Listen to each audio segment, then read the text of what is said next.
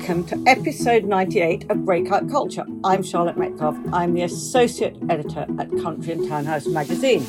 And I'm Ed Vaizey, the culture editor of Country and Townhouse magazine, the award winning Country and Townhouse magazine. Indeed, indeed. This is our last podcast before our Christmas break, and what better way to celebrate than by talking to my good mate Kwame Kwei-Armah, highly acclaimed artistic director of the Young Vic, about the theatre's new hit musical Mandela. Mandela is played by Michael Luwoye, known just as Lowy, who played both the title and Aaron Burr in Hamilton. Winnie Mandela is played by Scottish actor Danielle Fiamanya, who played Elsa in Frozen. So this is London's most talked about show. It's the hottest ticket this Christmas, and we're delighted that Kwame has found time in his crazy schedule to tell us all about it. Kwame. Beautiful to be on. I thought you sold this to me that I was going to be on episode 100. So that there's that kind of kind of beautiful ring to it. But I'm happy with 98. Well, we are so happy to have you back with us because we are so old now as a podcast that you're one of the few people who's now starting to come back again. And we are, Good. and actually, do you know, we're over 100 now because we did do 10 as lockdown culture. So we're actually on podcast number 108, if you count those.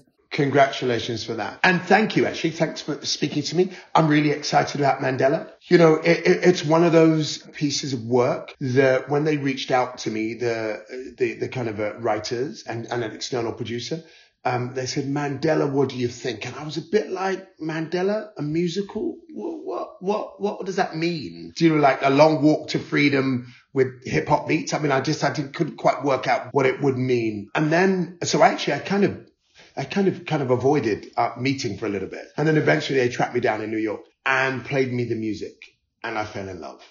I fell in love with, it, it's like everything that I want a musical to be that it that it, it feels emotional, that it gives me background around his family, which is really important because we all know the headlines, or most of us know the headlines. But he goes into his relationship with Winnie and, and his relationship with his children and, and, and what it, and the melodies, because they often say in a musical, you should only sing when words won't do.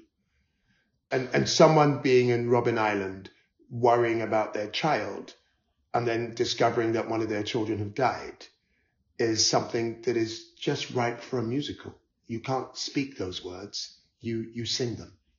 Well, interestingly, I read something that Schele Williams, the, the director, said about uh, music. And she said originally there was some spoken parts in this musical, but somehow that the singing elevated everything and made it even more brilliant, the whole story, and took into a whole other realm. Yeah, I mean, I, I think Schele is right. I mean, there, there is there's some spoken words, but it is a sung through, and, and that's quite hard actually because it means that you have to find the elevated moments at all times. Otherwise, you kind of go, "Oh, why am I? Why are you singing to me about passbooks?" So it's, um, yeah. So that, that it's, it's. I, I'm, I'm, I'm really proud of it. In fact, I'm, I'm here in New York at the moment, and so I was, I was watching a dress rehearsal by Zoom like at 3 a.m. in the morning. And uh, if I was, you know, and, and if I'm pleased at 3 a.m. in the morning by Zoom, then I'm, I'm, I'm really excited for when audiences start to interact with it. Tell us a bit about the two South African brothers who have written the music and lyrics. Yeah, Sean and Greg. I mean, they've kind of dedicated their life to this. I mean, there, there's a rumor that they've said that they're not going to get married or do anything else in their life until this is staged and, and out of their system. And, uh, and I kind of believe it because they are really, really focused. Um, they're very, very talented. And, uh, you know, without a shadow of a doubt, you know, they are two white South Africans. And so they, you know, they, they, they were always slightly nervous about whether they had the right to write this. And I think that, that uh, my feeling is they are South Africans and they have the right to, to tell a story. And we've got the Mandela family very closely involved in this. And, and there are people from across the world and across the globe as part of the creative team. So I think their nerves are unfounded. The music is, is really, really beautiful. And hopefully they, they will come out of this and will decide that they can get married and, and have another life other than just writing a, a musical. How did they? Um, how did the Mandela family get involved? I mean, did, did was that you, or did, did the No, brothers bring them with them, or Yeah, the brothers and the producers, Brian and Dana Lee, they did all of that hard work. They went and, you know, and there are two ways. Sometimes you create a piece of work without, you, you know, the families because it can be really complicated or it can make it feel like it's a bit whitewashed and sanitized. And, and other times you, you, you, you sit with a family and you say, you know, help guide us, help hold our hand through this. And so I'm really pleased that the Mandela family are, are, are, right. They're deeply embedded in this, not just as consultants, but as producers, because I think uh, he is a global icon and you kind of want to get it right. This is the first, this is the world premiere at the Young Vic, or has it been staged somewhere else? No, yes, sir. It's the world premiere. And how did you get the world premiere for this amazing musical? We're in a very fortunate position at the Young You know, people uh, see it as, as as an exciting theatre with an exciting audience, and and the the kind of work that we've been producing, and you know, has said to the to the sector that we're into work that feels um, exciting and new and innovative, but but also can have a commercial life as well. And so they kind of reached out via a choreographer, a friend of mine, uh, Gregory Maqoma, who choreographed Tree, a piece that he and I did earlier on at the Young Vic a few years ago. And once he reached out to me, I knew that it would have integrity. And so, uh, and then we began the dance of kind of doing workshops and then us saying, yeah, actually relatively funny, at least for me, is they were doing a workshop. I hadn't yet said yes. And, um, they sat me next to a member, a prominent member of the Mandela family. And I was li- literally, as she leant over to me at the, just before it and said, thank you, Kwame, for coming. We really do hope on behalf of the Mandela family that you enjoy and that you wish to produce. I was just like, yo, if ever there was any pressure, yeah, that, that was it. So that's how it came to us. So yeah, yeah, they've been in and out of rehearsals. So there'll be no surprises. Um, you know, I, I, I, they're enjoying what they're seeing. What we did is we did a workshop at actually in London uh, this time last year, and they did a workshop in New York before I was involved. But it was the workshop in in London that made me uh, that made me say, okay, cool, this is something for us. There'll be people who love musicals, and there'll be people who hate them, and there'll be people who will think that it was a right thing to do to make this into music. And there'll be others who go, what an awful idea. And that's secondary to me. What, what's important is, is will our audiences respond to this? And, and, and, and, and was it right to, to kind of musicalize this icon's life? And I, I happen to feel the answer to that is yes. The critics will say what, what, what they will say. Oh, you've got some amazing Broadway start in this. So it's yeah. bound to head there, isn't it? Well, I mean, you know, like everything, you build for success. I, I concentrate on one castle at a time. I mean, really interestingly, um, earlier on this year, I think we spoke about it. We premiered a piece called The Collaboration, which was about Andy Warhol and, and Basquiat. And Anthony McCarten, the writer, said, you know, literally while we were in rehearsal, said, look, okay, now I think we should make this into a movie. And then we should go to Broadway. And I was a bit like, okay, but let's just build one castle at a time. And we built the show at the Young Vic. And here we are having shot the feature film as well this year, and we're about to open the show on Broadway. And so in a kind of way, you, you, you, you build for the thing that is directly in front of you, but always thinking that if I get that right, um, and the gods are with us, it can go on to fulfill a, a, a kind of commercial, um, thing as well. Yeah, and I see it the best of enemies that you did come on and talk to us about is now in the West End. So the young Vic is fast becoming the major gateway. you know, I'm, re- I'm I'm really pleased at the moment. And again, we say one day at a time, sweet Jesus, as I believe Elvis Presley once sang. but you know, right now we have two shows on Broadway: Death of a Salesman and The Collaboration, and we have Best of Enemies in the West End, and then Oklahoma is coming in in February into the West End, and we've made a major feature film of of The Collaboration. And so, you know, at the moment we're feeling good about that. However, you know, it is, you are only as good as your last play. And if it, these things continue to grow and bounce, then we feel great about it. But that's not our, our overarching ambition. Our overarching ambition is just to do the best work that we can. I could see Hamilton was a sort of genre busting uh, musical that kind of moved the whole musical genre on. Yeah. I just get the feeling that everything's being turned into a musical now. I mean, much as I revere Nelson Mandela and would have loved to have met him, and um, yeah, I just wonder whether you know, uh, will people think, I can't believe they're doing Mandela? Is it just because they've done Hamilton and it's just become the thing to do? And I think it's really valid, right? That's a really valid point of view. However, I think we're living in a time where people want joy. Uh, we could just see my, you know, not that I do a lot of TikTok, but you know, literally everything on my Instagram feed are people dancing, people singing. I mean, I'm like, when has the world turned into Saturday Night Fever? It's like literally, and, and I think that is telling us something. And I also think that that nearly most subjects can be sung. The question is how you treat it. And so, I, you know, I think if people come and see it and go, I think this is horrible. The the fundamental idea of apartheid being sung is so I, I, I you know I, I, have no fight with them for that. I, I find it valid. My job is is that it, if something comes to me that feels that it's been musicalized um, in a trivial fashion my job as the gatekeeper is to say no. My, my job as a curator is to attempt to help things sit and fulfill their potential in terms of their art and their integrity. So there will be people and there should be people who leave the theater and go, why? Um, but you know, and, and they're valid. But, but my hope is that the music will answer that question for the vast majority of people.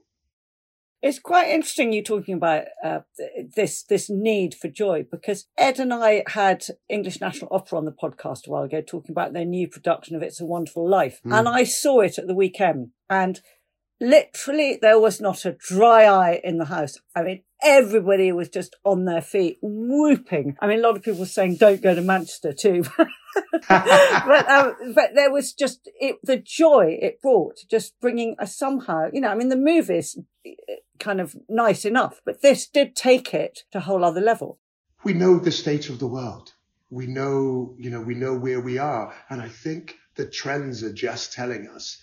Um, and it doesn't mean that we have to feed it every time, but the trends are telling us that there is people want something elevated when it comes to entertainment. And I know that, uh, you know, many of us want to just think that theatre is just art and not entertainment, but it is both. And I think, and, and I think my job as a curator is to create a season of work that that feels like a, a, a very beautiful chord on a piano that it has some dissonance and then it has some minors and it has some majors. The play we'll do next is, is as far as you can get from Mandela, the musical. And so really, it, it, you know, I, I would say that, that one should judge a season by, by its breadth. But entertainment right now, pe- people, people want to sing, people want to dance and uh, and and I want to give them some of that. Interesting you use the word further. So that leads, that segues, as Ed would say, very nicely into your next production, which is called. Yeah, Further Than the Furthest Thing. Thank you very much. By, by, the, by the brilliant Zinnie Harris, directed by Jen Tang, who's one of our associate directors. And, and, there's a very wonderful piece of philanthropy that happens at the Young Vic by the Genesis Foundation. And they fund us to, to bring an emerging director into the theater to understand how theater works. They sit with us for two years, understand it, uh, or get to understand the mechanisms. And, and then we give them a show, a main house show to direct. The last one that we did was Nadia Latif, who did a Pulitzer Prize winning show that caused a lot of, of uh, from five stars to, to one star. It was called Fairview and it was pre the summer of racial reckoning. It was looking at life through the black lens and speaking about the white gaze, quote unquote. And that's a Z and the E at the end. And so, um, and, and that was, that was a real, real kind of shake the house moment. And so we're hoping it's a slightly quieter play. Um, but it is about the environment, that it is about families. It is about how we negotiate the world that we find ourselves living in now. And, I'm, I'm very excited for the quieter version of, uh, of exploration that this play will, will bring. I was just going to ask Kwame to kind of comment on how he thinks theatre is doing at the moment. I mean, uh, we've just had another round of arts cuts. I mean, you've certainly put the young Vic on the map and the old Vic seems to be thriving just down the road from you. The National Theatre's got sort of new leadership, but we're struggling through an age of austerity. Mark II. Yeah, we, we, we, we are. An austerity Mark II is and will be, as we know, very, very painful. I think the NPO rounds were, I mean, and, you know, I'm very thankful that, that we got standstill, and if not just a little bit more. And, um, and some of our colleagues were completely cut. And my heart goes out to them as they wrestle with the ramifications of that. It's very interesting as I speak to you now, as I said, from New York. And Broadway, for instance, is struggling phenomenally in terms of audiences.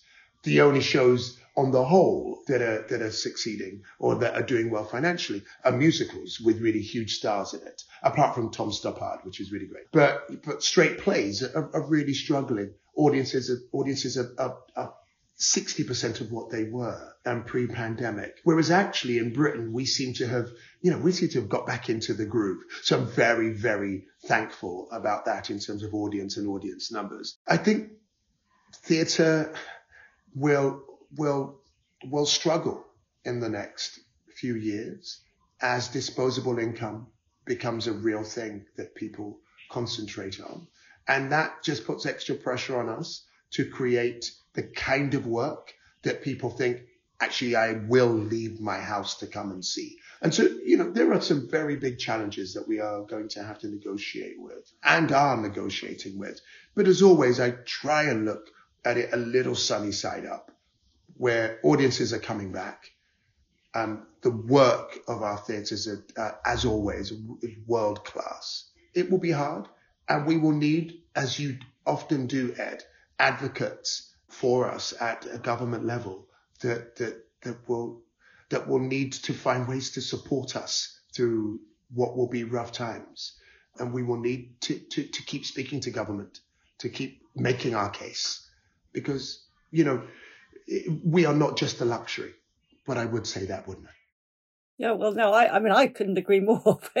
Nor could Ed. But it's interesting what you say about the difference between New York and London audiences, because I read somewhere that Schele Williams was saying how absolutely delighted she was that this play was premiering. And I mean, she's a great Broadway director, isn't she? An actress. Yes. Is she Shella? Yes. And, and I read she was thrilled it was opening in London, not just because of um, London's history of supporting the anti-apartheid movement, but maybe she saw something about our audiences that were generally more enthusiastic one of the things we wear proudly at the Young Vic is that our audience is magnificently diverse, and that is race, gender, and age. And age actually is the thing that, that thrills me the most. That, that, that one sits in an audience and can see everyone, and London is being reflected back at you. And we are one of the great cities of the world. And so when you put art in one of the great cities of the world, in one of the great theatres uh, in London, um, I, particularly with a subject like this,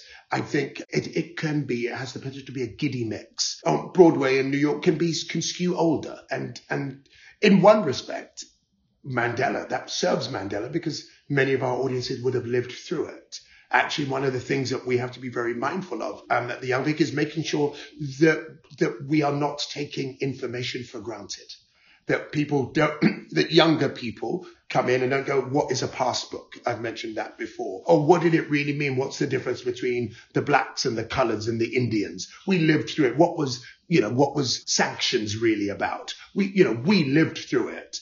Um, when we have to make sure that, that dramaturgically we don't take anybody for granted it's quite interesting. But culturally, there's a great sort of interest in South Africa at the moment. There's that brilliant William Kentridge exhibition yes. the Royal Academy yeah. that's just phenomenally superb and opens a whole new uh, way of looking at Johannesburg. I mean, it's absolutely sensational. Kentridge is absolutely brilliant. Mm. Uh, and the Johannesburg that, that he captures and Johannesburg itself for me is filled with a level of energy, life, color, light, and creativity that is almost second to none. I love going to Joburg.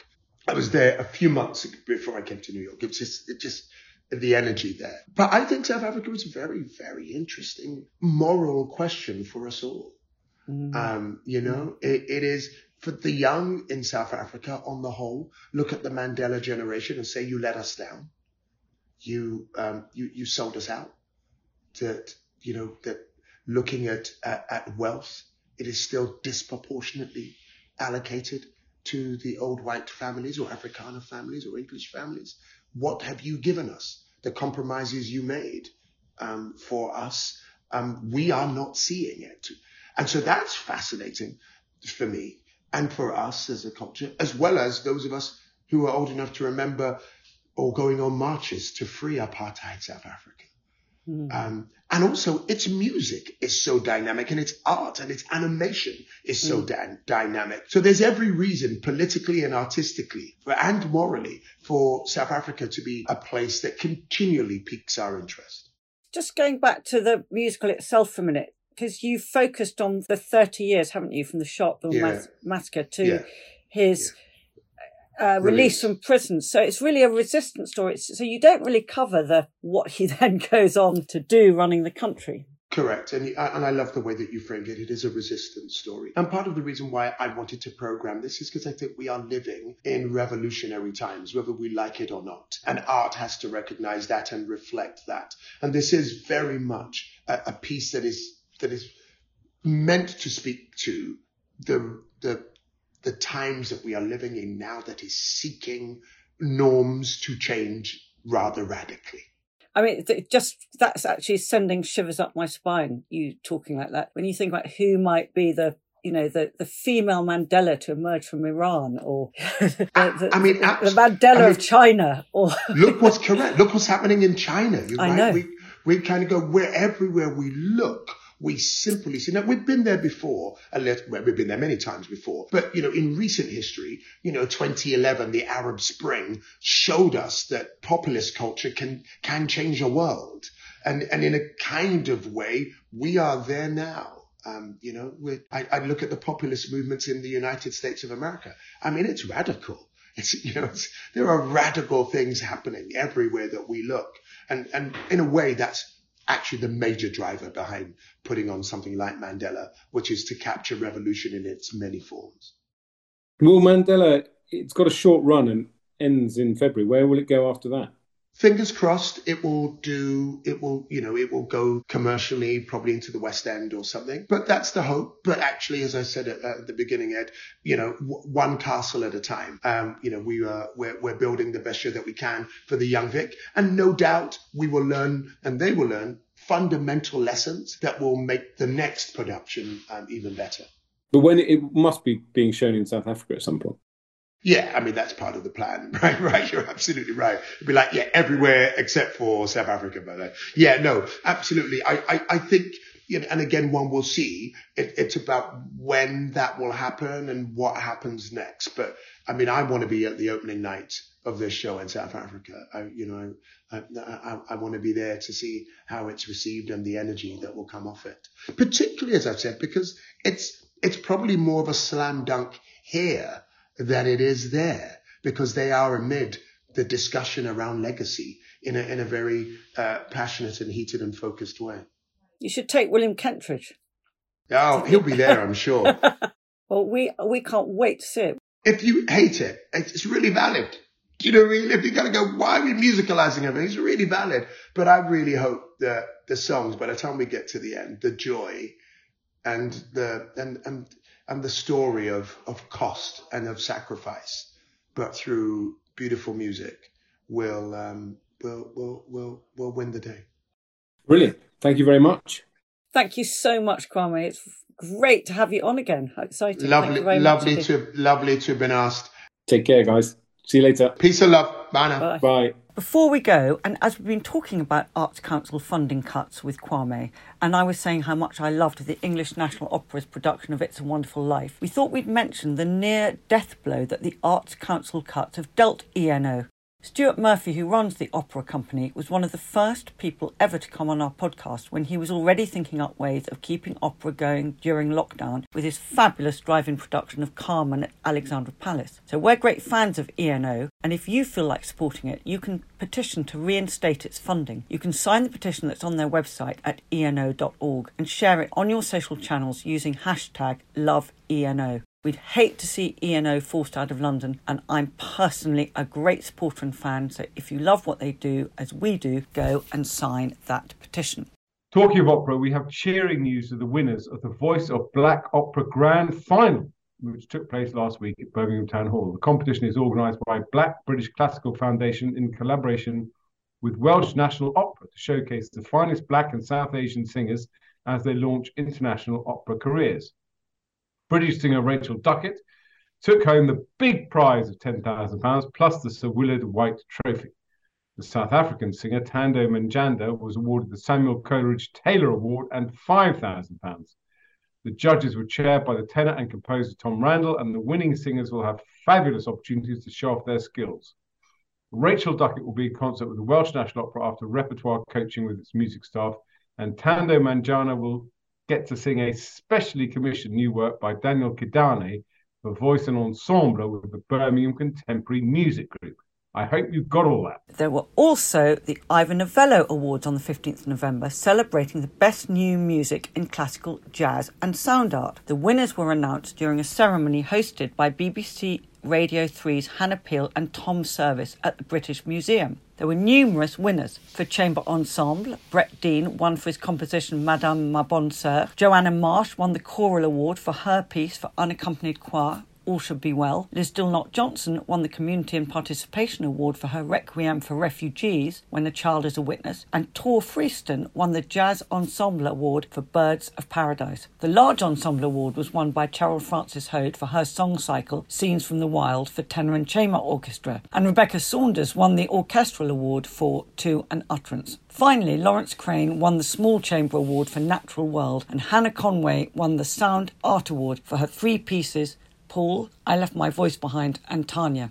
Three exceptional composers, Sir George Benjamin, Judith Weir, and Talvin Singh, were also recognised with special Ivor Novello Awards for their innovation, influence, and legacy. You can, of course, find out many more details about those awards and where all the winners' music has been performed by going to their website at ivorsacademy.com.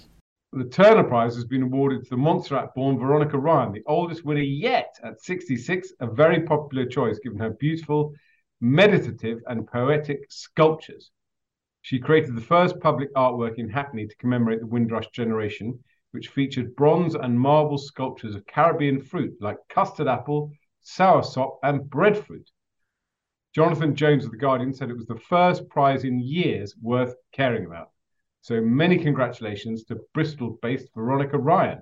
As usual, you can find us at countryandtownhouse.com. You'll find the latest digital edition of the magazine there, as well as our sister podcast, House Guest Carol Annette, who talks to some of the most fascinating and influential names in interior design. We love your feedback, so we want to hear from you if there's something you'd like to hear us profiling please leave a comment or email us on charlotte at countryandtownhouse.co.uk. We'll be back on Sunday, January the 15th. Thank you all so much for listening to us for a third year running, and we hope you'll join us again in the new year. Meanwhile, we hope you all have a very happy Christmas. Goodbye. Take care. Bye.